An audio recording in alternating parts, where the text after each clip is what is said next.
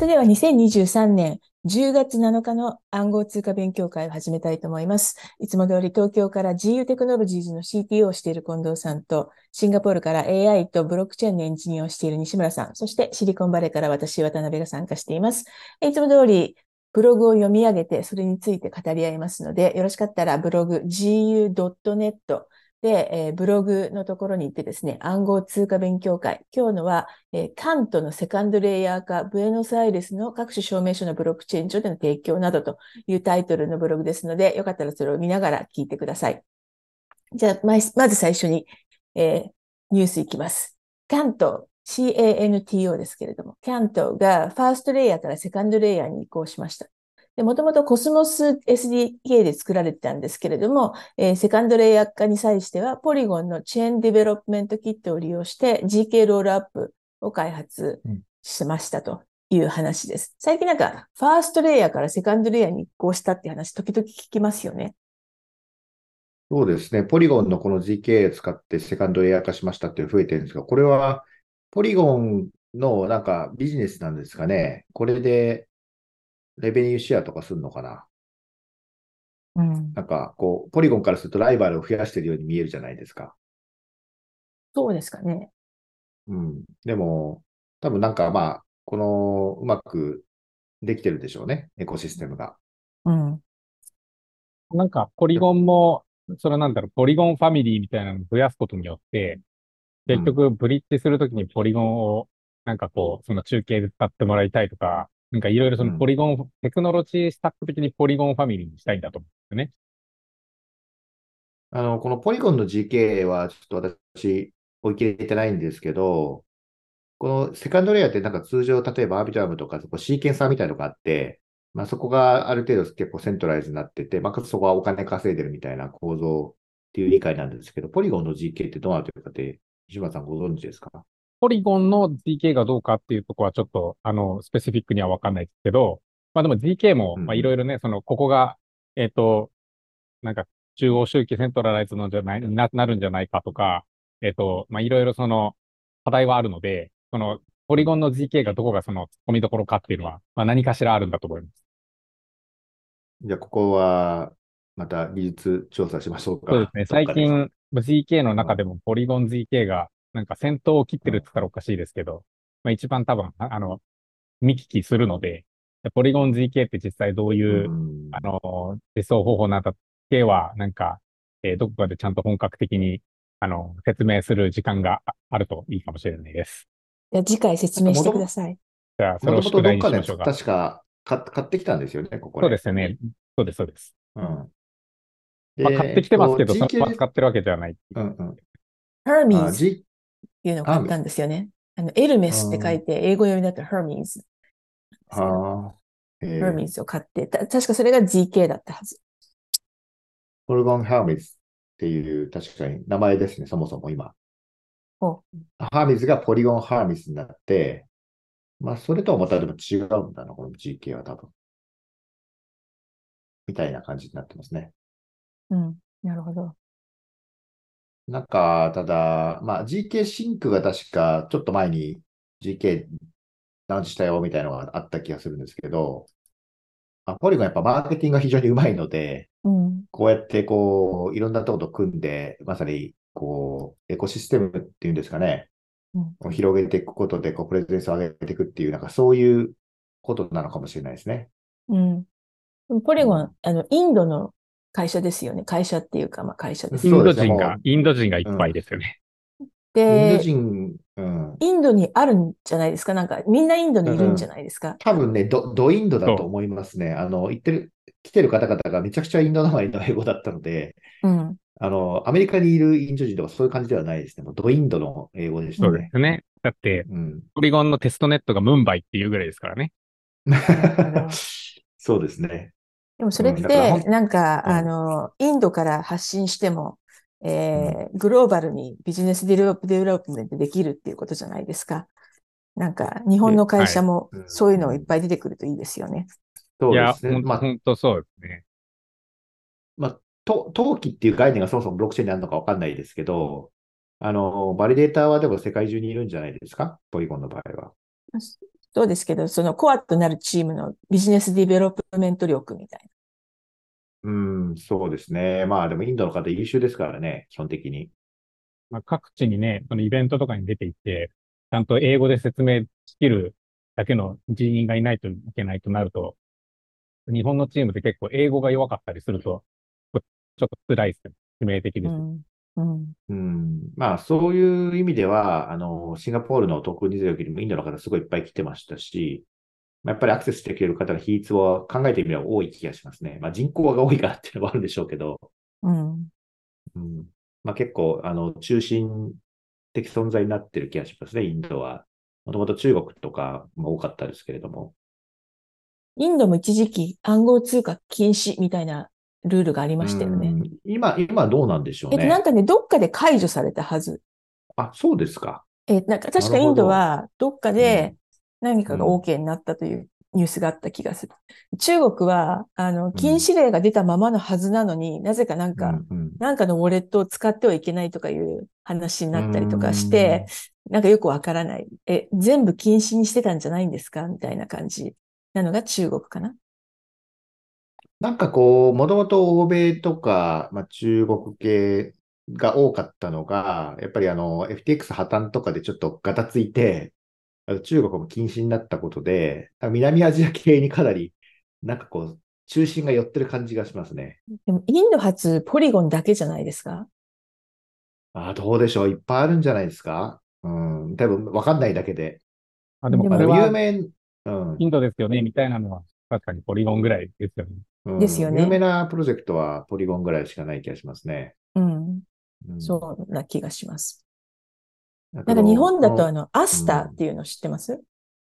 うん、知ってますよ、もちろん。アスターが最近なんかこっちのニュースでちらっと、ね、ジーケー やってますみたいなの。それはこの間のトークンにせんよんじゅうきゅうで、うん、あの、ジーケー なんかロールアップでポリゴンの使って作りますって発表してたんですよ。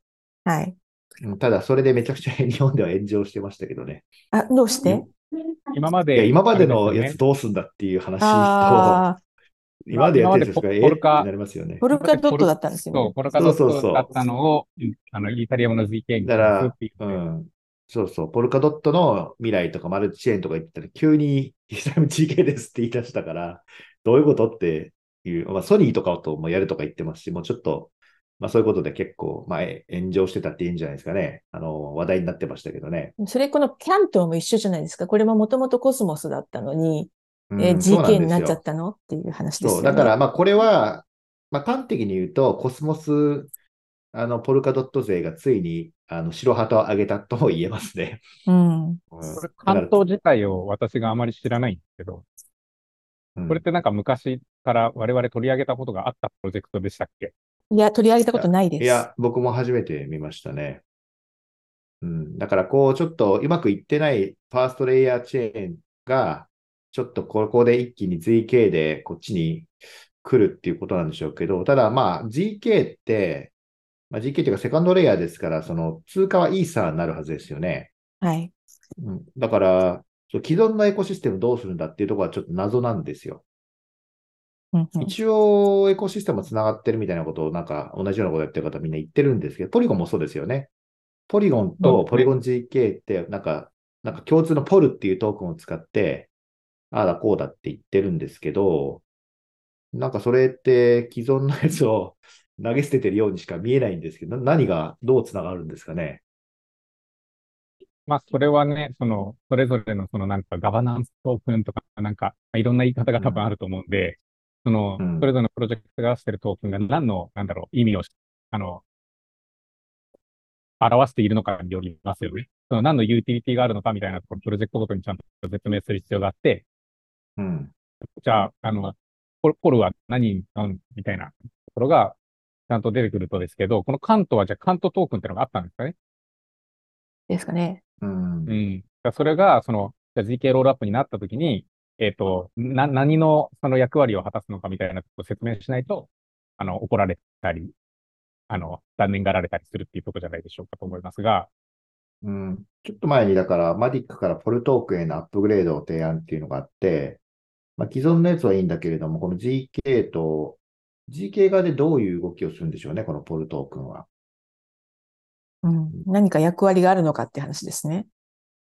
まあ、ガバナンスなのかな。ガバナンス以外にあんまり想像がつかないんですけど。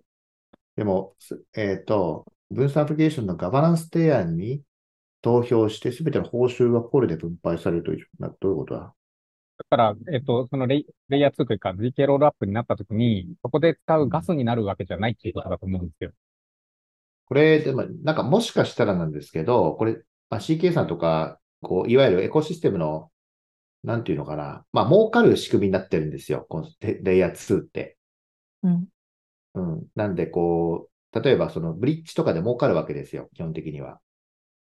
それが、確か、その、なんか、アスターもそうだと、なんか、とかファンデーションに入って、それを分配するためのトークンって見えますよね。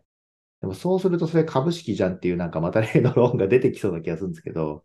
うん、セキュリティですね、うん、みたいな話は出てくる。完全にセキュリティですよね。ガバナンストークンで、かつ、それが分配されるって言ったら。うん、まあ、そこは多分、ちゃんと調べるか、関東の人たちに聞くっていうのが、あの、手っ取り早いと思いますが、ちょっと別観点で、これ、セカンドレイヤー化っていうのは、イーサのセカンドレイヤーですよね、おそらく。はい。そうですね。うん、で、あの、以前から我々が、我々なのか、この中の数人が言っていた、もうブロックチェーン最後はいっこになるんじゃないかみたいな話をずっとしてたじゃないですか。はい。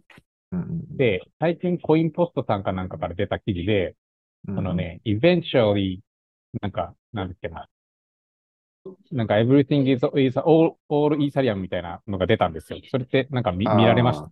あ、見てないです。見たかもしれないです。私見ました、ね。eventually we, eventually we are all Ethereum っていう記事が出て、うん、で、日本語の記事だと最後はすべて Ethereum にっていう記事が出ていて、で、内容何かっていうと、まあ、レイヤーツーとかはいっぱいできますよ。うん、それって全部、結局レイヤーワンはイーサリアムを使うようになるから、もうイーサリアムいっこになるよね、みたいな話があるので、この最近みんなレイヤーワンをやめてレイヤーツーに来てるっていうその流れがあるじゃないですか。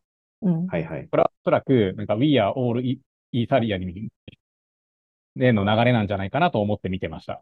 そうですね。なんか、うん、まあ、あの、プロトコルとしてのイーサリアムっていうことと、また本当にそのレイヤーワンに全部つながるのかって話はまたあると思うんですけど、はい、まあ、少なくともプロトコルとしてはもうイーサリアムの一人勝ちじゃないですか。はい。うん、まあ、あもうなんか。ビットコインは別としてって感じですけど。そう。だからビットコインがその一つの苦悩先になるんじゃないかみたいな話もここでしてたと思うんですけど、なんか最近やっぱりイーサリアム系のあのエンジニアさんたちと、なんか飲んだり、うん、なんか普通にざっくばらんに話してると、まあ、そういう話になってきて、うん、まあ、結局イーサリアムに集約するんだよみたいな。でも、でこれビットコインでもできんじゃないみたいな話が最近盛り上がってます。あの、セカンドレイヤーを作ればっていうか、サイドチェーンみたいなの作ればってことですよね。はい。で、あの、証拠は全部ビットコインに書くっていうこともできるんじゃないかみたいな話をまさに体験していて、うん、で、まだそれが別にできてるわけじゃないので、あの、うんうんうん、あビットコインとイーサリアムが今、We are all Bitcoin or Ethereum なんじゃないでしょうかってちょっと思ってます。うん。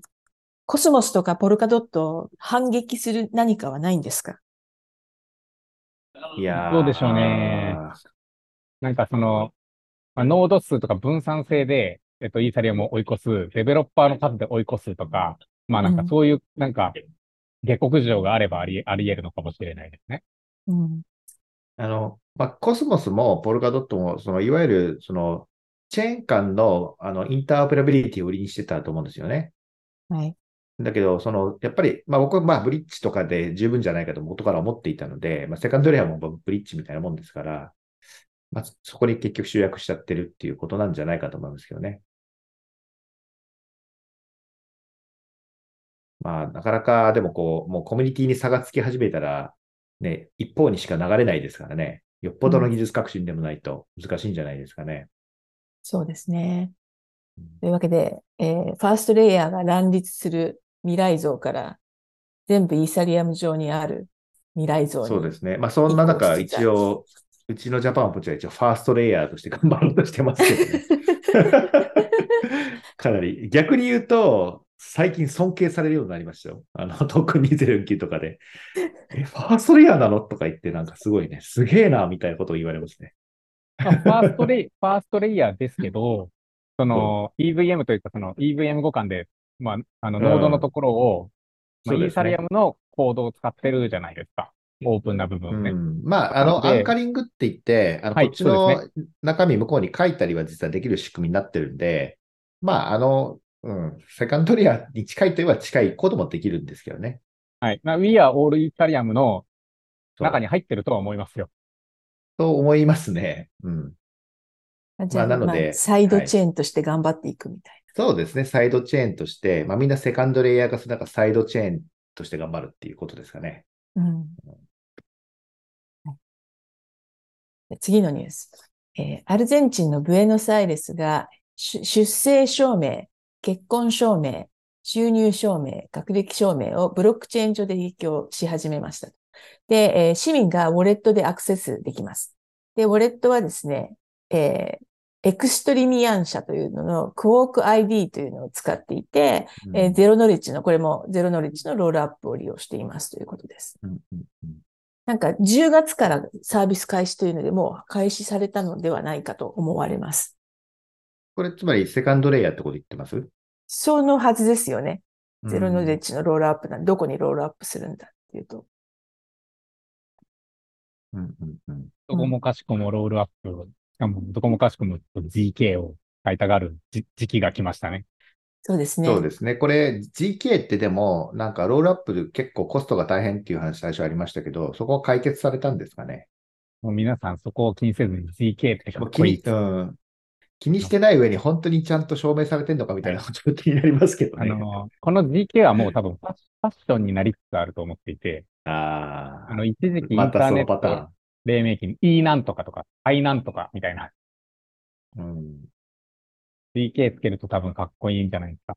本当に分かって使ってないですよね、みんな絶対。みんなゼロナレッジだと思いますけど、うん、本当にそうなのかみたいな。まあ、使う人は使う人はそんな、うん、あのそうなんですよ。間違いがなければ別に何でもいいっていう感じで、はいはい、誰か、うん、誰か偉い人が ジーケー すごいよ、 ジーケー でやれば大丈夫だよっていうことを信じて、ああ、じゃあこれ ジーケー なんだって言って使うっていう感じだと思いますね。うん、これ、で、またセ、あの、セカンドレイヤー側に エヌエフティー デプロイしちゃうっていう、そういうことですよね。まあ、それはいい、いいんじゃないですかと思いますけど、まあ、マーケットプレイスどうするのみたいなところありますけど。ああ、はい、いや、でもなんか、セカンドレイヤーに最初にデプロイしちゃったら、それ、ね、聞いちゃったらどうするのって話になりません？うん、まあ、そうですね。エヌエフティー の場合は、あの、ファーストレイヤーでも、なんか消える仕組みとかがあるから、消える懸念があるので、まあまあ、どっちでやるのっていうところはありますけど、まあ、この、今言ってた出生証明、結婚証明、収入証明とかを、えー、まあ、わかりますよ。その、えっと、レイヤーツー側に書き込んでいって、えー、それが改ざんされないことが、レイヤーワン上で担保されるってのはわかるんですけど、えっと、なんかそこに何かあったんだけど、えー、レイヤーツーなくなっちゃったんで、あの、取り出せません、わかりませんは、なんか、レイヤーツーだとある、あり得ますよね。そうですね。だって、レイヤーワンに残ってるのって、ゼロナレッジなものしか残ってないってことはないんですよ、その、ものは、中身は。うんうんうんうん。そうですね。まあ、だから、まあ、そうですね。そういうことは多分分からずに使うんでしょうけれども、もうそ、そういう世界でいいんじゃないですか。じゃあ、じゃあ、じゃあ代わりにイーサリアム上でやるのかっていう話ですよね。それは、まあまあ、それはもう無理だから。無理だから。うん、なんか、究極、この、なんとか証明って言ってるこのものは、ブロックチェーン必要ないんじゃないかなって私は思ってますね。うん、それは、それは言っちゃいけない。言っちゃいけない。あの、いや、誰かが、その、オーソリティが署名した何かのデータっていうのを持っていれば、これらの証明ってできるわけじゃないですか。うん、いや、だけど、まあまあ、究極的には国がやればいいって話だから、はい、アルゼンチン、の国、ブレナス市がこれをやるってどういうことなのっていうのはあるんだけれども、まあ、やっぱりブロックチェーン自体はこう民間で運用してるっていうことが大事だと思いますけどね。でしかもその、うんまま、誰で、うんはいあ、必要ないって言った意味は、まあ、それを自分で管理できるなら必要ないと思いますけど、うんまあ、どっかなくならないところに置いときたいっていうときに、一番その今、うん、今今手っ取り早いのは多分ブロックチェーンなんでしょうね。うん、だってこのブレナスアイレス市がなんかサーバー立てて管理しますとかなると、はい、まあなんか、予算が尽きたらなくなっちゃいそうじゃないですか。まあ、それはそうですね。あとは、うん、あとは、その、あの、私は、あの、自分で管理しろよって思う派ですけど、まあ、人々はそんなに管理できる人たちじゃないので、まあ、それをなんか守ってあげる、うん、あの、ストレージとして、まあ、これブロックチェーンが必要なんですよね。いやー、あの、日本もなんか、こういうのちょっとやりかけて、何個か大学やって、結局何にも進んでないですよね。学歴証明なんか特に。こう、うん未だに紙で取りに行くっていう制度ですよ、日はい本は。それは電子化すらされてない。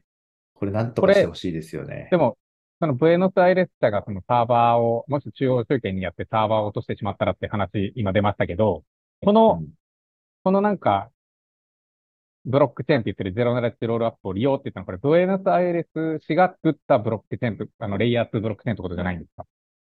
そうなのか、このエクストリーミアン社がやってるのかちょっとわかんないですけどね。もうこれはウォレットはって書いてあるから、ウォレットなのかなと思っていて。ああ、そうか。だから、ブロックチェーンは多分、ブエノスアイレス社が、そのレイヤーツーのものを作って運用するってことは、うん、その、まあ、一応その、レイヤーツーを構成するノードたちだったり、うんその、リケンサーだったり、いろいろあるじゃないですか。うん、それはブエノスアイレス社が、あ、アイレス社じゃない、ブエノスアイレス氏が運用するとしたら、えーうん、全部止めちゃったらなくなっちゃいますね、うんうん。そうなんですよね。だから、セカンドレイヤーだからといって、なんかこう、みんな運営し、誰でもいいってことにはならないんですよね。でもそれって、うん、あの、日本が年金のデータなくしましたとか、うん、あの、何でしたっけ？国民番号あるじゃないですか。マイナンバーですか？マイナンバー違う人の証明書出しちゃったとか言ってるのと一緒で、あの、特にあの、年金の証明なくしちゃいましたっていうのは結構衝撃的だったじゃないですか。だから別にブロックチェーンじゃなくとも、なくしちゃったらそれっきりですよねっていうのは他にもいろいろ本当はありますよね。そうですね。まあ、まあ、一応イーサリアム、イーサリアム交換だと思うので、多分ですけど。はい、まあ、ノードをシンクしておけば一応データは手元に今残りますから、まあそういう意味では安心かもしれないですね。データベースのコピーは誰かがちゃんと持ってるよね、きっとっていう。うんうん、まあ、そういう意味ではなんか、ただ、ブレンスアイレスがやってるサーバーよりはいいような気がします。はい。それでは次のニュース。えー、バイナンスのトークン ビーエヌビー。この ななじゅうろくパーセント、約にじゅうななビリオンドル相当をバイナンスが持っているとするレポートをフォーブスが発表しました。で、えー、これによってですね、ビーエヌビー の価格が操作されて高上がりになっている可能性がありますよということで、あの エフティーエックス の エフティーエックス トークンでしたっけ、えーうん、と同じようにですね、えー、バイナンスが操作してるんじゃないのというリスクについて語られたと。えー、バイナンスの持ち分がだからにじゅうななビリオンドルですから、うんえー、よんちょうえんぐらい持っていますという話ですね。うん、バイナンスいろいろ話が出てきますね。うーん、まあなかなか苦境には立ってる感じはしますけどね。なんかあのトークンにせんよんじゅうきゅうにはいました、うん、バイナンスの人たち。あれバイナンスの方いたかな？いました西村さん。バイナンス本体の人とは合ってない気がする、ねうん。なんか合ってない気がしますよね。あの、別途、元バイナンスですみたいな人は結構ありましたけど、人が出てってのかもしれないですね。うん、なるほど、うん。もう一個バイナンス関係のニュースがあって、まあうんうん、あ、ごめんなさい、どうぞ。でもあ、いや、どうぞ、いや、どうぞ、どうぞいいです。じゃあ次のニュースで、バイナンスは、ユーロの送金を委託していたペイセーフというところがあるんですが、このペイセーフが、えー、バイナンスへの送金を、取引を停止するという発表をして、えー、バイナンス内でのユーロベースの取引、ユーロ対なんとかっていう取引が、えー、全部停止になりましたという話で、これも痛いですよね。これはもうここしかなかったってことですか？このフィ、フィアットとのってことになってます？そうです、そうです。ユーロのフィアットとの。うん、なるほど。そうですね。これは、これちなみになぜ停止になったんでしょうかね。マネロンとかですかね。そうじゃないですかね。うーん、なるほど。うーん。まあ、これド、ドルも今いけなくなったんでしたっけ？えっと、えー、バイナンス ユーエスエー のドル扱い、うんな、なんかニュースありましたよね。うーん。そうすると皆さん、まあ結局、まあ仮想通貨で出金入金やるってことになってるんですかね、暗号資産で。そういう感じじゃないでしょうか。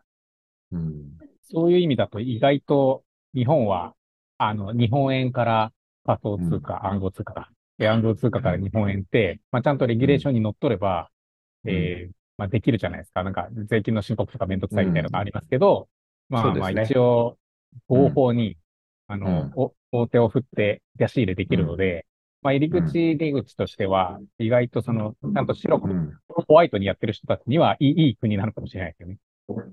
うん、まあ日本はだから最初からそのトラベルルールがしっかりしてますからね、そこに関しては。まあなので、うん、まあそこれからまた厳しくなりますし、まあ健全にやってるっていうことだと思いますけど、問題は税金が高いっていうことですね。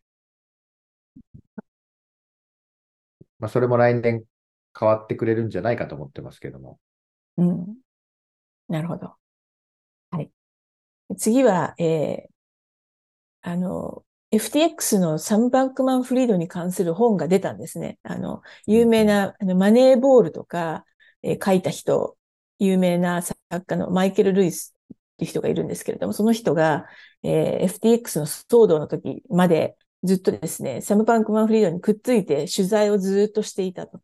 でその時、それを元に書いた本が、えー、今週かな出たんですけれども、その中の一節らしいんですが、えー、サム・バンクマン・フリード、トランプにですね、次の大統領選に出ないためにはいくら欲しいかと聞いたんですね。でそしたら答えがごビリオンドル、えー、ななせんごひゃくおくえんであると言ってきたと。で、これ実際に払おうかなと検討していたらしいというですね、誰のごビリオンドルなんだそれはっていう話なんですけれども。そうですよね、えー。君が検討するお金ではないのではないかと思うんですが、えー、そんなことがあったらしいです。でただいま、えー、サム・バンクマン・フリード、えー、裁判の真っ只中ですね。これはあの大統領選に出てほしくなかったっていう、要するにそういうことですか？そうです、そうです。あの政治的な意向で。そうです。あの彼は民主党派で。そう、そういうことですか。そういうことですね。でまあ、トランプがあのアメリカのもしくは世界の害になると。だから大統領選に出ないでほしいと。でいくらだったら出ないって聞いたっていう話ですね。ごビリオンもらったらトランプ出なかったんですかね。はい、それも気になりますけど。もらって出るっていう人な気がしますけど。ねうん、いやー。でも本当に検討するっていうのがなんかすごいですよね。言ってただけかもしれないけど。うん。まあ完全にだから自分のお金と人のお金を混同してたんでしょうね。そうですね。うん。うん、はい。次のニュース。イーサリアムの先物 イーティーエフ が発売されたんですけれども、初日の取引高はにミリオンドル、さんおくえん程度にとどまりましたということでですね、まあ、かなり期待外れっていう感じなんですが、複数のイーサの先物 イーティーエフ が発売されました、月曜日に。はい。現物が来ないんですけどね。言う、言うても先物のってことですね。そうですね、先物の イーティーエフ が発売されたんですけども。ああ、そうか、現物じゃないってことですね。現物じゃないんです。うん、そう。なんかでも、普通の人に買ってもらうっていうためのものじゃないですか、イーティーエフ って。そうですね、暗号通貨の興味がない人に買ってもらうって意味だと、なんか暗号通貨に興味がない人がイーサリアムって聞いて分かるかっていう問題がありますよね。分からないかもしれないですけど、で,、ね、でも、どうなのかな。金融機関は逆に売りやすそうな気もしますよ。こっちの方がこれから上がるんですよって。そう、これから暗号資産の時代ですって、今更来年ぐらいから営業が始まるんじゃないですか。うん、そうかもしれない。なんか聞いたことある。イーサリアムみたいな。僕はビットコインでいいみたいな人も結構そうですけどね。そうなんですよね。いや、これからはビットコインじゃなくてイーサリアムの時代ですけど、そう営業したい可能性がありますね。うん。まあ、日本だとでも イーティーエフ だと、さっき言った税率が にじゅっパーセント になるはずなので、あの、これは日本でできたら結構大きいですけどね。ああ。うん、なるほど。税金のアービトラージがあるわけですね。そうですね。なので、うん、まあ日本で、まあこれ前例ができると日本でもね、またできるかもっていうことにはなるので、いつ、いつ、いつかはですかね。うん。はい。まあもともと先物を最初に作った国は日本って言われてますからね、米の先物を。あ、そうなんですか。大阪でっていうの話は有名ですけど、まあだから意外といけるかもしれないですよね。はい、次のニュース。え、ビタリクがイーサーのステーキングプールでのライドとロケットプールによるリキッドステーキング。これが高いシェアになると危険だというブログをポストしました。で、ただいまですね、さっき見たんですけれども、ライドのステーキング内のシェアが さんじゅうにてんいちパーセント ということになってます。うん、まあ、これは問題ですよね、どう、どう見ても。しかも、ライドがどう管理してるかとかって、別にオープンじゃないんじゃないですかね。うんうん、これは、でも、なんか、プロトコルで制限どうにかしようみたいな、なんか、のなんだろうな、ディスカッションみたいなの見ましたけど、どうするんですかね。もしかしたらプロトコル内に取り入れてしまおうみたいなディスカッションがありましたよね。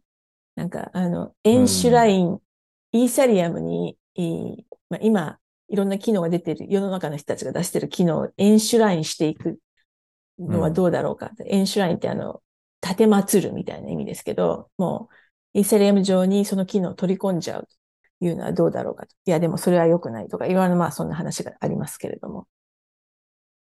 うーん。まあでもこれもう最初から分かってたことな気がしますけどね。ピーオーエス になったらこうなるだろうというのは。うん、お金持ちが動かせる世界ですからね、ピーオーエス は。そうですね。これもでも前回も話したかもしれないですけど、その今までも実はこれぐらい偏ってはいたのが、えー、うん、仕掛されただけっていう話もあるんじゃないかと。うん、あ、はいはい。うん、そうですね。まあ、ただ ピーオーダブリュー は確かになんか抽象的にとか本質的にはね、まあ、マシン買うのにお金がいるから、じゃあお金でいいんじゃないっていうアイデアだったと思うんですけど、でもマシンはやっぱ物理的な制約がありますから、うん、それ以上売ってないみたいな、やっぱ世界観はあるわけですよ。まあ、そうですね。うん、ただその売っている中で、そのマシンをが、あの、うん、えっと、一社が、あの、うん、いっぱい回してるっていうのが、あの、ビットコインでもイーサリアムあったので。そうそう、うん、まあでもハッシュの勝負だから、なんか技術勝負じゃないですか。はい、ピーオーエス は単純にもうお金勝負なんで、やっぱりそこちょっと本質が違うと思うんですけどね。そう、そういう意味だとですね、実は、イーサリアムのステーキングって、じゃあ、えっと、さんじゅうにイーサ持ってたら、えー、簡単にその、うん、あの、バリデーターとして参加できるかっていうと、意外と意外とそんなこともなくて、結構そのバリデーターを運用するのって、あの、うん、結構ノウハウとテクニックが必要っていうのはやってみると、あるんですよ。まあ、あの、落ちないようにするとか、そういうことですか。落ちないようにするとか、あとは、最近だったの、メブ ってあるじゃないですか。メブ。はい。うん。マキシマルエクストラクタルバリューでしたっけ。あの辺を最大に取ろうとかいうことを考えると、なんか、一個人ですね、うん、なんか、あの、バリデーターノード立てて、その最大限ちゃんと、あの、プロフィッタブルにステーキングできるかっていうと、実はそうではなくて、まあ、結局、なんかどこかの業者にお任せするので、あの、こうやって、えー、うん、こう偏ってきちゃうっていうのは、まあそこもありますよね。うん。そうですよね。まあなんか私は、これが可視化されてよかったなっていう思いがあります。お今まで地理的にも、えー、何的にも、どこに何個ノードがいるかってあんま分かんなかったんですよね。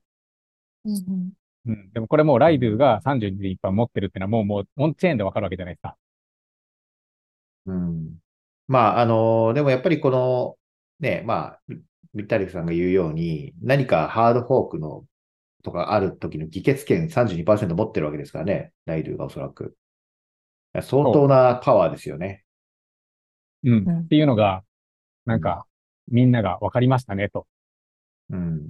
はい、ライドゥとロック、ロケットプールがどれくらいかちょっと分かんないですけど、はい、もしかして ごじゅっパーセント ロケットプールはね、いやロ、ロケットプールは一桁の下の方です。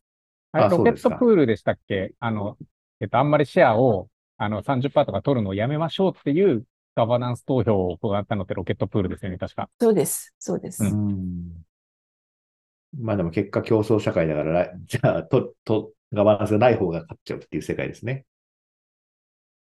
いや、ライドはライドで、うん、ガバナンスはある。抑えてるんですかね、あえて さんじゅうにパーセント ぐらいまで。いや、多分、あの、それもボーティングして、制限はしないっていうルールになってるんですよね。うんうん、ライドは制限しない方になったんですよね。そうです。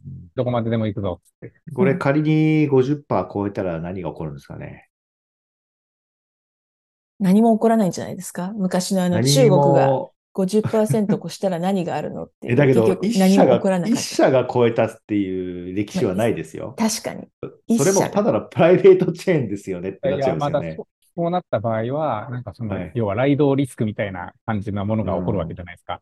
うん、ライドが何でもできるよってなると、それに危機感を覚えた、そのイーサリアムユーザーなのか、まあ、イーサリアムに投資してる人たちがやばいと思って、なんかイーサリアムの価値が下がり出すみたいなこともあるじゃないですか。うん、それを嫌がって、ライそれを嫌がってライドが、えー、そこまでいかないっていう判断を下す可能性もありますよね。いやー、まあ、そこはわかん、どうなるかわかんないですけど、うん、まあでも、まあ結局何も起こらないんでしょうね。なんか私がライド、やばい、やばいと。うん、私がライド側だったら、なんかそんな ごじゅっパーセント 以上も取って叩かれるぐらいだったら、なんか同じようなサービスを別名で別会社で立てますけどね。うん。うん。ビザとマスターみたいな。そうです、そうです、そうです。まあ、どの、どの道でも何か新しいプロトコルを取り込みたいみたいな話が出たときには、ライドは相当な力を持つことになりますね。そうですね。うん。まあ、いや、こんなことになろうとは。うんうん、こんなことになろうとはという感じですけれども、うんえー、では次のニュース。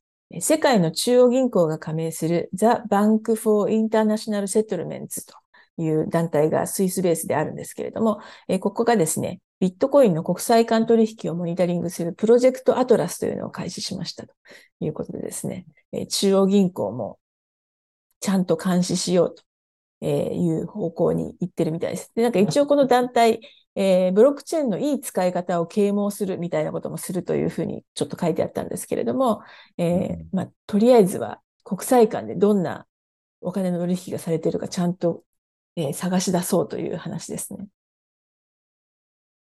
うんうん、探し出チェーン、チェーンリンクとかが出てくるんでしょうね、こういうので。なるほど。ええ。これはでもまあ、中央銀行がっていうことは、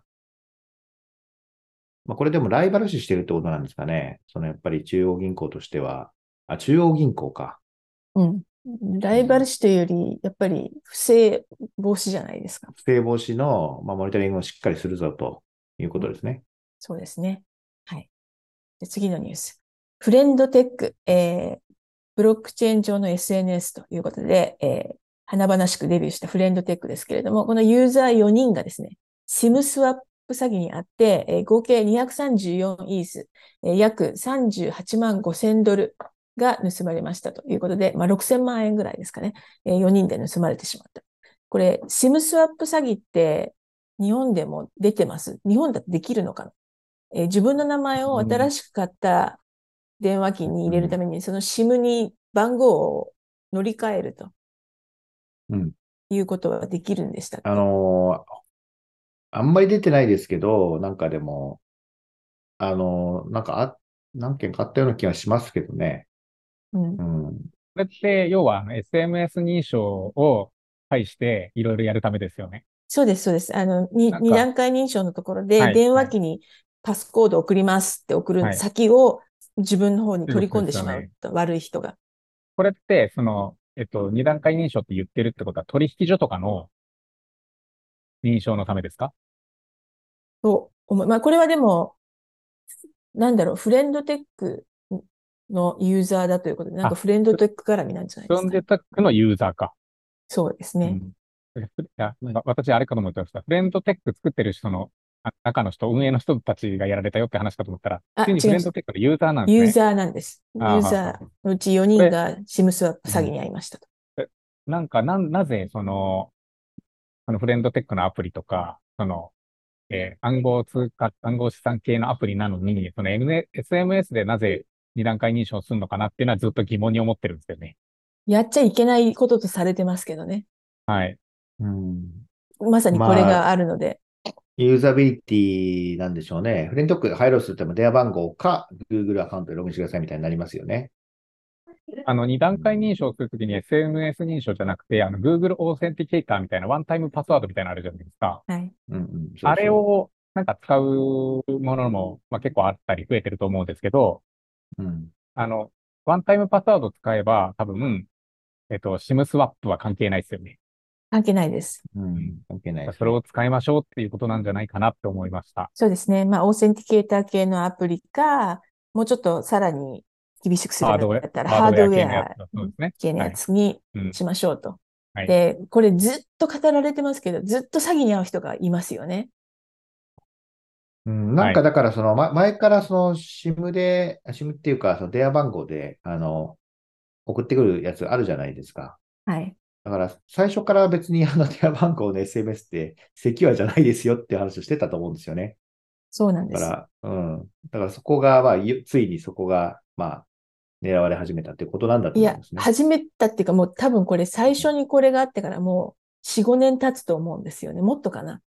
なんか、そうですね、SIM スワップ詐欺って昔から有名な詐欺で、うん、詐欺っていうか、えーうん、まあ詐欺なんですね。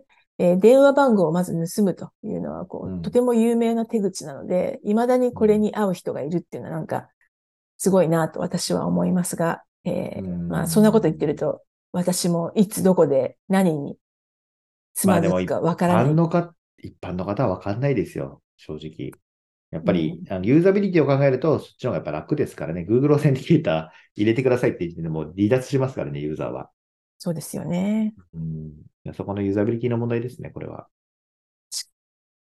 次のニュースも似たような話なんですけれども、テックビリオネアのマーク・キューバンがフェイクのメタマスクにより、約はちじゅうななまんドル相当、いちおくえんオーバーですね、を盗まれたということでですね、これ昔西村さんと話していた、あのーえー、メタマスクが本当にメタマスクなのかという恐怖があるわけですよ。ダウンロードしたアプリは本当に本当のメタマスクなのだろうかということで、やっぱりフェイクのメタマスクをダウンロードしてしまって、うっかり、えー、送金してしまうということがですね、えー、このマーク・キューバンって人かなりえー、暗号通貨に詳しい人なんですけれども、そういう人でも起こりうるということで、やっぱりあるんだっていう感じでしたね。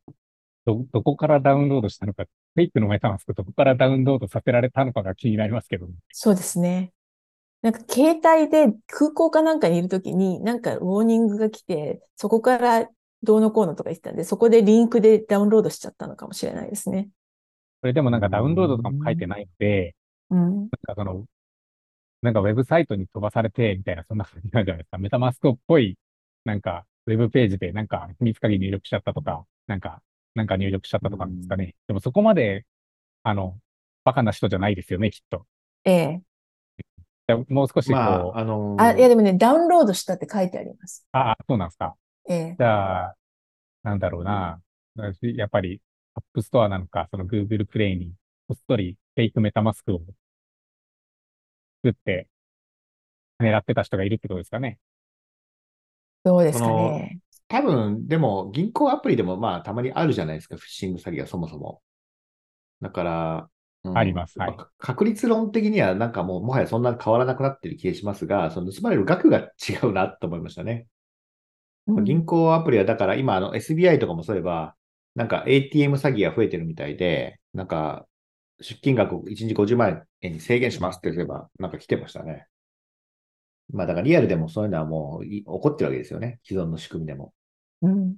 うん、その被害額をだからそのいかに抑えるかみたいなところが今度焦点になるような気がしますね。そうですね。ということで、盗まれた話にに連チャンです。次のニュース。スリーアローズキャピタルファウンダーのスージーがシンガポールの空港で逮捕されました。これは、あの、いろんな暗号通貨の、えー、崩壊を招いた割と最初の方のファンドですね。ここが、えー、借りてるお金を返せなくなったことによって、いろんな取引所とかがですね、バンバン、えー、潰れたというのがスリーアローズキャピタルなんですけれども、そのファウンダーふたりいるんですが、そのうちの数十がシンガポールのえー、空港で逮捕されましたということで、シンガポールの空港、皆さん気をつけてくださいね。シーンみたいな。シンガポールの、シンガポールの空港。気をつけるって。あの、我々は、まあ大丈夫です。逮捕されない。何か、何か逮捕されるような、あの、あれがある、後ろめたさがある人はってことですよね。そうですね。はい、はい。そうですね。まあ今、なんか中国が危ないらしいですけどね。あ、そうですか。これ、これシンガポールの空港で逮捕されて、うん、あの、どこに引き渡されるんですか？とりあえずまだシンガポールにいるみたいですよ。あ、シンガポールでも、そのなんだろう、国際指名手配みたいな感じで、えっと、うん、甘えろってなってるってことですね。多分そうなってたんじゃないでしょうか。で、であれば、ね、それもできる。はい。では次のニュース。マイケル・セーラー。さらにビットコインを購入。はちがつついたちからだけでひゃくごじゅうミリオンドル、えー、にひゃくおくえんぐらいですね、のビットコインを買っています。で、現在じゅうごまんはっせんビットコインを所有、約 よんてんいちビリオン相当分ということでですね、えー、ろくせんおくえんとかですね、持ってますという話です。はい。この人も元気ですね。どっからお金が調達されてるんだろうっていうのは気になりますね。あの結構デッドで借り出して、あの社債出して、社債出して買ったりしてますよ。えー、そうなんですか。そうですよ。えー、なんか株式調達もしたし、社債も出してたはず。ってことは、その、この、あれ、マイケル・セイラーっていうのは個人名ですよ。はい。で、その、まあ、社債を出すっていうことは、どこかのその法人があって、そこからってことですよね。ええ。あの、この人、あの、普通の、えっと、エンタープライズソフトウェア会社の社長さんなんですね。会長さんになったのか。はい、はい。はい。なんですよ。え、そこの会社が持ってる。そ、それです、それです。あ、これマイクロストラテジーの人か。ですね。そうです、そうです。あ、じゃあ、じゃあマイクロストラテジーがって言ってるのと一緒ですね、これは。あ、そうです。あ、なんか個人で買ったのかと思って、じゃなくて、マイクロストラテジーがまた買い増しましたであれば、なんか、何も不思議ではないというか、この人たちそうだよねっていう話ですね。うん、結果、この何年かの投資はどういうリターンになってるんですかね。なんかちょっと赤になってるみたいな。ちょっと赤なんですか。確か、取得価格がにまんきゅうせんドルとかだった気がするんですよね。で、今にまんはっせんドルとかななせんドルとかなので。これってアメリカの会計だと確か、あの、ある程度の額が出たら減損しなきゃいけないはずなんですよ。ええ。ちゃんとしてるはずです。ガーッとビットコインが下がると、いきなり減損して債務超過になって、いきなり破綻するっていうことが起きそうな気がしますよね。でもそれって、うん、帳簿上だけじゃないですか。帳簿上って言っても減損ですからね。あ、まあ。会社のキャッシュフローがなくなるわけじゃないじゃないですか。そうですね。まあ、だから、社債が返せないとか、借金までしちゃってるとなると、うんうん、そういうことになってくるんですかね。それは、社債が返せるかどうか、キャッシュフロー問題もありますよね。でもしくは、だから、その、うん、えーっと、持っている、えー、ビットコインの価値に連動していたりすると、その社債、こういう額になったら社債を返すトリガーが引かれるとか、そういうルールになってるとやばいですよね。いや、債務、上場企業ですよね、ここ。確か上場してます。だから、債務超過がなんかさんねんぐらい続いたら、なんか非上場にさせられるっていう、まあ、日本だとそういうルールがあった気がしますけど、うんうんうん、なんか、まあ別に気にすることじゃないですけど、ね、まあ楽しみです。楽しみっていう言い方よくはないな。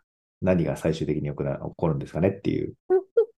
いやー、うん、本当。いや、でも、大逆、なんだろうな、ビットコインがさんばいぐらいにもちろんなるシナリオもあるわけですよね。ごばいとか。うんうん、どうするんでしょうね、そしたら。それでも売らないんでしょうね。だから、もうバフェットの投資みたいに、ただずっと持ってるってことですよね。ねえ。まあでも、ちょっとは売るんじゃないでしょうかね。売るん、どっかで売るんですかね。どうでしょう。うん、いや、ここまで来るとすごいですね。もう、まあ、もうこれをやると決めたらずっとやるっていうことですよね、ここは。そうですね。すごいことです。その社債を買ってる人たちがいるってことは、それを信じてる人もいっぱいいるってことですよね。そうですね。うん、で、なんかあの、うん、ビットコインの イーティーエフ はありませんと。ビットコイン買いなら、うん、買いたいなら、マイクロストラテジーの株を買いましょうみたいな、そういう世界もあるわけですよ。うんうん、そういうことなんでしょうね。はい。これ日本で許されるのかな。どうでしょうね。まあでも、そういう会社作ってみようかな。だから最初から、最初から、あの、そういうふうにすると言って、人は、うん、あの、投資家を集める分には、まあ、投資家との間の関係はクリアですよね。これをやると決めて、投資家を集めてるのであると。それって金融業だから、なんかどういうライセンスなのかわかんないですけど、ビットコインを運用するだけの会社。いや、いや、じゃ、じゃないんですよ、これ。あの、本当にまだエンタープライズソフトウェアも売ってて、えーうん、年商ごひゃくミリオンドルとかあるんですよ、確か。そうですよね。ちゃんと実業がある、ね。実業が年商はっぴゃくおくとか。それはそれであるってことですね。あるんですよ。はいはい。あるんです。なるほど。はい。なるほど。だからいい、はい、いいんでしょうね。うん。それと よんてんいちビリオンドル相当持ってるっていうのは、なんかこう、非常にアンバランスな気はしますけどね。うん。えー、まあ、でも、まあ、もともとアメリカのね、ドルがインフレになるからみたいな話もあったじゃないですか、ビットコインに関しては。そうですね。ええ。で、実、実際今インフレになってるわけだから、うん、どうなんでしょうね。ドルから見たビットコインって、そうですね。良かったんだろうか、みたいな。うん。はい。はい。次、えー、コインベースがはちじゅうのトレーディングペアを廃止しましたと。で、その代わりに、提供を続けるペアのリクイディティを高めるとしていますということでですね。ちょっと整理整頓が入ったという話です。あの、まあ、コインベース、レイオフもちょっとしましたしね、えー、少しこう、広がっちゃった事業を少しちゃんと整えるっていう感じのフェーズに来てるのかなと思います。いくつトレンディングペアがあったんでしょうね。バイナンスとかいくつあるんだろう、トレーディングペア。すごい数ですよね。わかんないです。世界で一番トレーディングペアがある。取引所ってどこなんでしょうね。バイナンスじゃないですか、やっぱり。違うのかな。いや、そんなことないと思いますよ。そうですか。どうかな。うん。だってやっぱ上場基準がありますから。そんなことなくて、うん、なんかあの、コインマーケットキャップとかで見るとこう、なんでもかんでも、その、載ってる取引所があって、ゲート アイオー とか、多分、はいはい、あの、ほとんど審査なく乗れちゃう取引所じゃないですか。はい。うん、エムイーブイ とか、あの辺とかはもう多分、あの、世にあるのを全部載せてるぐらいの勢いなんで、うん、まあな、ボリュームはわかりません。あの、流動性はわかりませんけど。コインマーケットキャップでクリプトの数見たらひゃくはちじゅうまんこぐらいあるみたいです。ひゃくはちじゅう、ちょっとひゃくはちじゅうまんこも コ, コインってあるんですか？ いってんはち ミリエム って書いてありますよ、数が。まあ、まあ、作れ、作れますもんね。そっかね、うん。どうやらひゃくはちじゅうまんこあるみたい。コインマーケットキャップにひゃくはちじゅうまんこ載ってるってこと？それすご、それがすごいな。どういうことなんだろう。今ね、見ましたらですね、バイナンスが、えっと、さんびゃくはちじゅうごしゅるい取り扱っていて、あの、あ一応いちいということになってますね。ああ、でもごめんなさい。これでも、何で並べてるかによる。あ、いや、コインマーケットキャップで、はい。見えるのがはっせんきゅうひゃくはちじゅうさんこですね。そうそうです。あ、そんぐらい、そんぐらいです。あの、コイン数そんぐらいで、うん、えっと、バイナンスがさんびゃくはちじゅうごこ。で、それより多いので言うと、空コインとかななひゃくにじゅうよんこですし。なるほど。やっぱ私が言った、やっぱゲート アイオー はダントツでせんななひゃくななじゅういちですね。なるほど、なるほど。昔口座持ってました、ゲート アイオー。ああ、まあ、ゲート アイオー 何でも取り扱ってるんでね。そうですね。で、まあ、パって私がこう、スクロールしてみた限り、やっぱり私の印象と同じで、えっと、ゲート アイオー がダントツいちいです。あの、取り扱いコイン数。なんで何でも扱ってくれるんですかね。何なんですかね。うん。まあ。本当にそのなんか一日の取引ボリュームゼロみたいなポイントとかも多分あるんでしょうね。そうですよね。だから、ボラティリティ、まあなんか、なんか仕組みがあるでしょうね。あんまり、ボラティリティ、なんとかね、取引が上、なんだろう、あの、高がないコイン扱っちゃうとね、なんかすごい板、あ、でも板じゃないのか。ゲート アイオー は全部あれなのか。相対なんですかね、相対っていうか。ああ、そうなんですかね。うん、そうする販売所がないからできるかもしれないですね。うん、ちなみにコインベースあの、廃止したのはコインじゃなくてトレーディングペアなので、うんうんうんえー、トレーディングペアで言うと、例えば、えー、バイナンスがさんびゃくごじゅうしゅるい扱ってるとしたら、まあ、最大 さんびゃくごじゅうかけるさんびゃくよんじゅうきゅうわるに みたいな数のトレーディングペアがあるわけですよね。うん、でちょっとケースペアだとそうですね。えー計算してみたら、だいたいろくまんペアぐらい、理論上は可能である。ああまあ、理論上。理論上。こんなペア誰もいらないでしょみたいなペアは多分使わないんだと思います。そうですね。なんかそんなところに流動性を分散させるのはもったいないっていう感じになるんじゃないかなと思うんですけど。うん、はい。まあその今、えっと、さんびゃくはちじゅうなんでしたっけ ?さんびゃくごじゅう、さんびゃく。さんびゃくごじゅうのに乗割るにって言いましたけど、多分さんびゃくごじゅうかける主要通貨数なんでしょうね。確かに。そうですね。主要通貨ってどんぐらいですか？なんかはちとかじゅうとかそんなもんな気がして、基軸となるやつって。うん。だとするとやっぱさんぜん、よんせんペアぐらいじゃないですかね。ああ。でもそれでも多いですよね。あ、それでもいい。はい。ゲートアウト、ちなみに、ケイマンにあるみたいですね。うん。そうですね。はい、で、えー、次のニュース、えー。ビタリクのディープフェイクが作られるということですね。これ、見ました？なんか、ビタリクが話してるかのような、うんはい、あの、ビデオもついてるんですけど、全然本人じゃないの。これ、見ましたけど、私はフェイクって分かりましたけどね。まあ、話してる内容でフェイクって分かるんですけど、はいはい、そ, それは内容抜きにしたらかなり本物っぽくありません？そうど、見た目は全然もうこれぐらいは、あの、いけるとこまで来ちゃってるんで、うん、あの、えっと、喋り方とかが私はもうビタリクじゃないなって思ったんですよ。あ、そうですね。多分これ生身の誰かが話してる動画に顔だけはめた感じじゃないか。そうですね。まあ多分体格とかはあのビタリクに似た人に連れてきてるんだと思いますけど。うん。うん。まあ、だからそういう意味で言うと、そのこの喋り口調とかももしこうビタリクっぽくされちゃったらあのわかんなくなるじゃないですか。うん、あとなんか喋るその英語のあの言葉の選び方とかですね。はい。でもそれも間もなくできてるんで。あの、間もなくそこの違和感もなく、フェイクできるやつができちゃうと思います。うん、ちなみに、あの、今、オープンできたので、ちょっと流してみますね。はい。ちょっと待ってください。ちょっと待ってくださいよ。えー、シェアスクリーンで。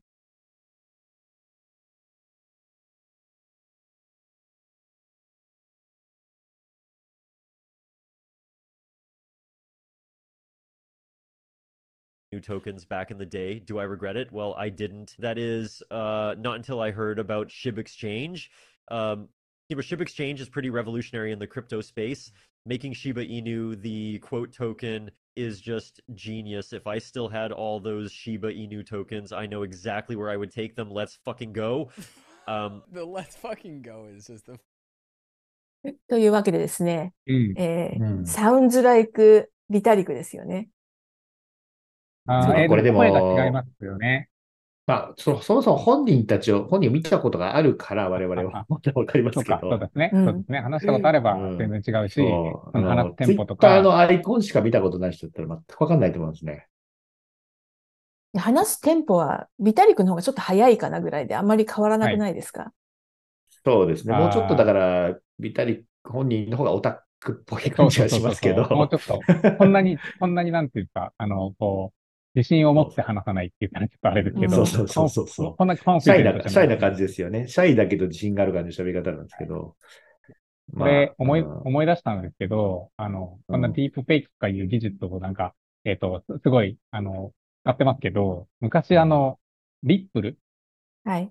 リップルがなんかエアドロップしますみたいなキャンペーンをやってますみたいな感じで、これ、あの、なんだっけな、リップルを送ると媒介しますみたいなキャンペーンをやってますみたいなのがあったんですよ。はい、ひゃくリップル送ったらにひゃくリップル返ってきますみたいな明らかに詐欺っぽいやつがあって、でもそのサイトに行くと、なんかそれやってますよっていうのは、あの、リップルのなんか会長みたいな人が話してるんですね。うんうん、で、字幕で、今から俺らは配るからよみたいな字幕が出てるんですよ。うん、ただ、聞くと全然違うこと言ってるんですね、英語で。はい。あなので、その映像だけ使って、なんか生放送っぽくしてるんですけど、あの、字幕でごまかすっていう、なん、なんだろう、日本人だけを騙す、英語がわからない日本人だけを騙す、あの、詐欺が昔ありました。えー、ああ、でもこれ、昔っていうか今、現在進行形、結構そこは日本はやばいことになってる感じがしまして、最近 YouTube とかでそういう突撃動画みたいなの多いんですけど、やっぱり海外だと上げられちゃうじゃないですか、コインを。で、あの、海外で上げただけでは日本では勧誘しちゃいけないんですけど、まあ、それをこう海外から来てるという体で勧誘してるっていう詐欺みたいなのがすごい横行し始めてますね。なるほど。日本では。うん、だからうちも結構最近問い合わせがちょっと増えてきてて、あの、これは御社のですかみたいな。あの、うちと関係ないですみたいなのもちょっとずつ増えてまして、うん、結構ここはまたいつか社会問題になりそうだなという感じがしてますね。うんうん、まあ、なんでちょっとウェブサイトを正しくちゃんと見ていただくしかないと思うんですよ。で、ユーアールエル を見ていただくしかないと思うんですけど。そうですね。で、ちょっと生地、はい、ビタリクの実際の話し方を知ってる人の方が騙されやすい。なんか、あ、これ本当にビタリクじゃんって思う人が出てきてもおかしくないかな。もともと知らなければ誰これっていう感じじゃないですか。ね、なんですけど、そうですね、えー、ちょっと知ってる人みたいなのが一番危ないかなという気がしました。うん、はい、うん。ディープフェイク怖いですね。うんあのなんか日本でもね、あの前澤さんとかが自分の写真使われまくって、Facebook 訴えたりしてますけどね。あ訴えるまで行ってないのかな。うん、でも取り締まらないからそ、そっち側も。やっぱりちょっとこれはネットの闇な気がしますね。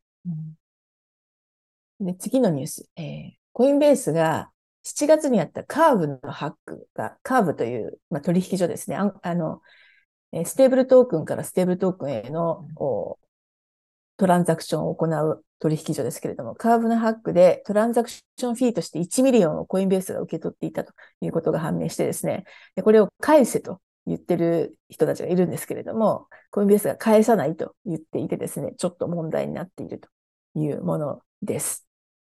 まあ、なんか、返す必要は確かにないんですけど、コインベースレベルの人だったら、わかりましたと言って返してもいいような気が私はしたんですが、いかがでしょうか。ちょっとコインベースもそんなに景気が良くないんじゃないですか。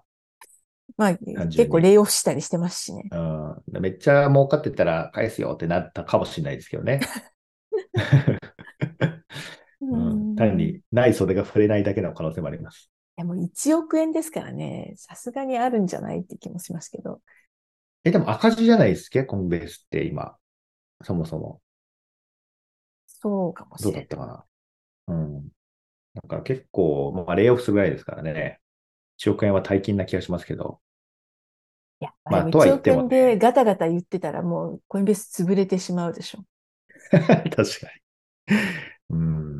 まあまあ、ここは、でも、返す義務はないですからね、確かに。ええーうん。まあ、まあ、コインベースは正しいと思いますけどね。仕組みにのっとって正規に手数料として受け取ったものですからね。ああ、でも、これ、これでも結構いい論点で、実はですね。この、まあ、イーサリアムとかのパーミッションスレーって、誰が手数料を受け取ってるか分かんないじゃないですか。はい。でも、ユーザーは誰かに手数料を払うわけですよ。はい。で、そうすると、企業だと、犯罪者に手数料って払っちゃいけないんです。当たり前ですけど。はい。ここ結構まだ、あの、実は論点としてあまり注目されてなくて、あの、そういう犯罪者に届くようなネットワークで手数料払っていいんだっけみたいなのは、なんかこの間どっかでちょっと言われましたね。うん。法務的にはだから。でもこれ、これってコインベースは犯罪者じゃないじゃないですか。うん、ああ、だからこれは逆のパターンなんですけれども、うん、たまたまこれだからつまりコインベースだったから言われたってことですよね。ちゃんとしてるから。うん。うん、だけどこう、その相手が誰か分かんなかったら、まあこういうふうに言われないわけじゃないですか。はい。まあだから、うん、ちょっとここが、まあ、例えば全銀ネットで、それが送金に使われたから手数料返せってならないですよね。うん。そうですね。銀行手数料を返しなさいとはならないから、まあなんかちょっと独特だなっていうか、うんうん、この世界ならではだなと思いました。そうですね。一応これは分かっちゃった。コインベースがやってたということが分かってしまった取引だったということですよね。そうですよね。うん、はい。ということで、ここにしゅうかんぐらいのニュースは以上です。何か他に最近ありますか？このクリプト界隈でってことですかね。そうですね。そうですね。でも、なんとなくですけども、来年はかなり実装が進んで、あの、まあ、なんていうかな、本当の本物っていうんですかね。社会実装が進むかなっていう気がしてますけどね。いろんな動きを見てると。なるほど。うんまあ、例えば、グラブに、ね、前回も話しましたけど、ウェブスリー ウォレットが入ってきたりとか、なんかこう、リアルにみんなが使ってるものにちょっと進出してきてる雰囲気があるんですよ。なるほど。うん、なので、ちょっと来年楽しみだなと思ってます。うん、シンガポールは盛り上がってますか？あの、西村さんどうですか、あの後。まあ、うんいや、イベントは盛り上がってましたけど、その後別にその、なんか、シンガポールでっていうことで盛り上がってることはなくて、うんまあ、たまたまね、あの、イベントの開催地がシンガポールだけであって、まあ、企業としては、まあ、確かにそのシンガポールに進出してくる企業さんとか、小さい企業さんとかが増えてきた感じはしますけど、うんまあ、それよりも私が感じるのは日本の大手企業さんたちがなぜか ウェブスリー の方をめちゃめちゃチラチラ見てるのが、そっちが盛り上がってる気はしてます。そうですね。日本の、だから大企業が盛り上がってるっていうのはちょっと日本の独特な今状況かもしれないですね。うん。うん、なので、まあ結構、うん。まあやっぱりその大企業みたいな、まあこれでもクリプト界全体なんですけれども、やっぱりイーサリアムとかも含めて、いわゆる既存の人たちをやっぱり巻き込まないと広がっていかないよねっていう、まあ、雰囲気はあるっていうふうに思ってまして、やっぱそのエンタープライズをどうやってやっていくのかっていうところは、まあ、結構来年の大きなテーマかなと思います。まあ例を挙げればユニスワップとかがね、あのそういう ケーワイシー 対応のプロトコルを出そうとしてたりとか、まあそういうところは進んでくるのかなと思いますけどね。うんうん、ねでまあ一方でやっぱり違法、脱法にやってたところは結構苦しい苦境に追い込まれてるじゃないですか、全体的に。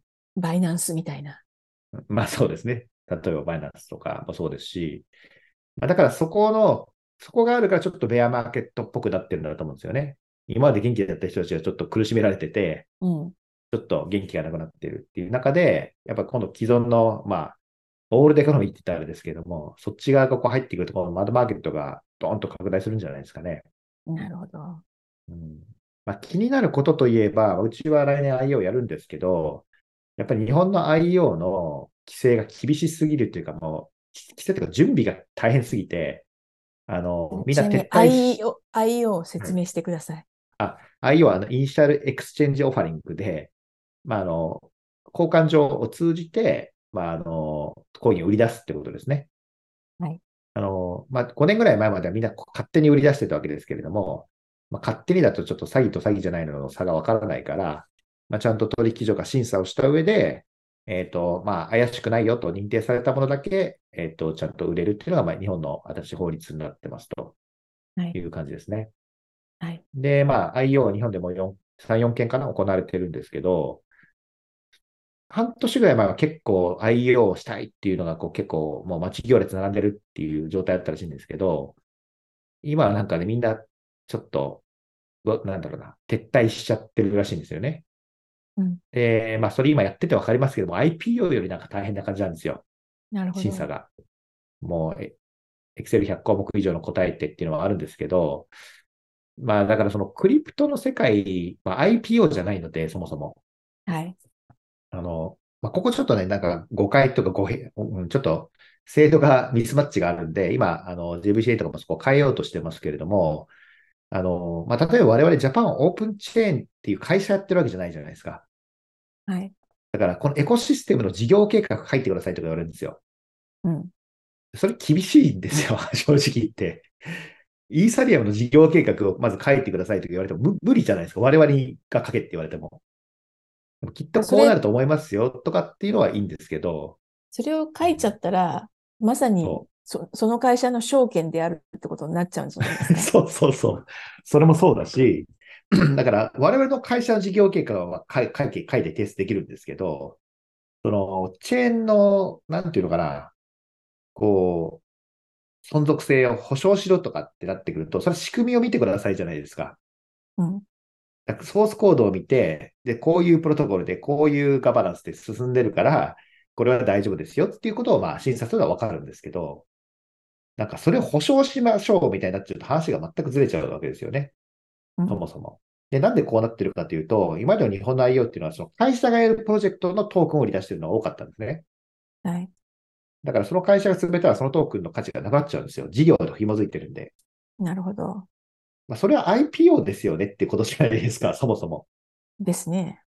それはトークンじゃなくて株で売り出さないといけないものじゃなので、なんかちょっとそこがね、おかしくなっちゃった結果、みんな撤退して、どこ行ってるかというと、海外にも上げちゃうんですよ。はい。だから、日本のプロジェクトだけど、それこそゲート アイオー とかみんな海外にも上げちゃって、で、上げて、あの、流動性が高まってから日本に来ようみたいな流れになっ、やっぱりなっちゃってますよね。うん。で、もう一個歪みがあるのが、そ、そうやってリスティングした場合って、特に報告義務とかもないんですよ。でも アイオー で上げちゃうと、毎月財務報告、毎年しなきゃいけないんですね。四半期報告ですよ。うんうん、ど、どういうことっていう感じですよね。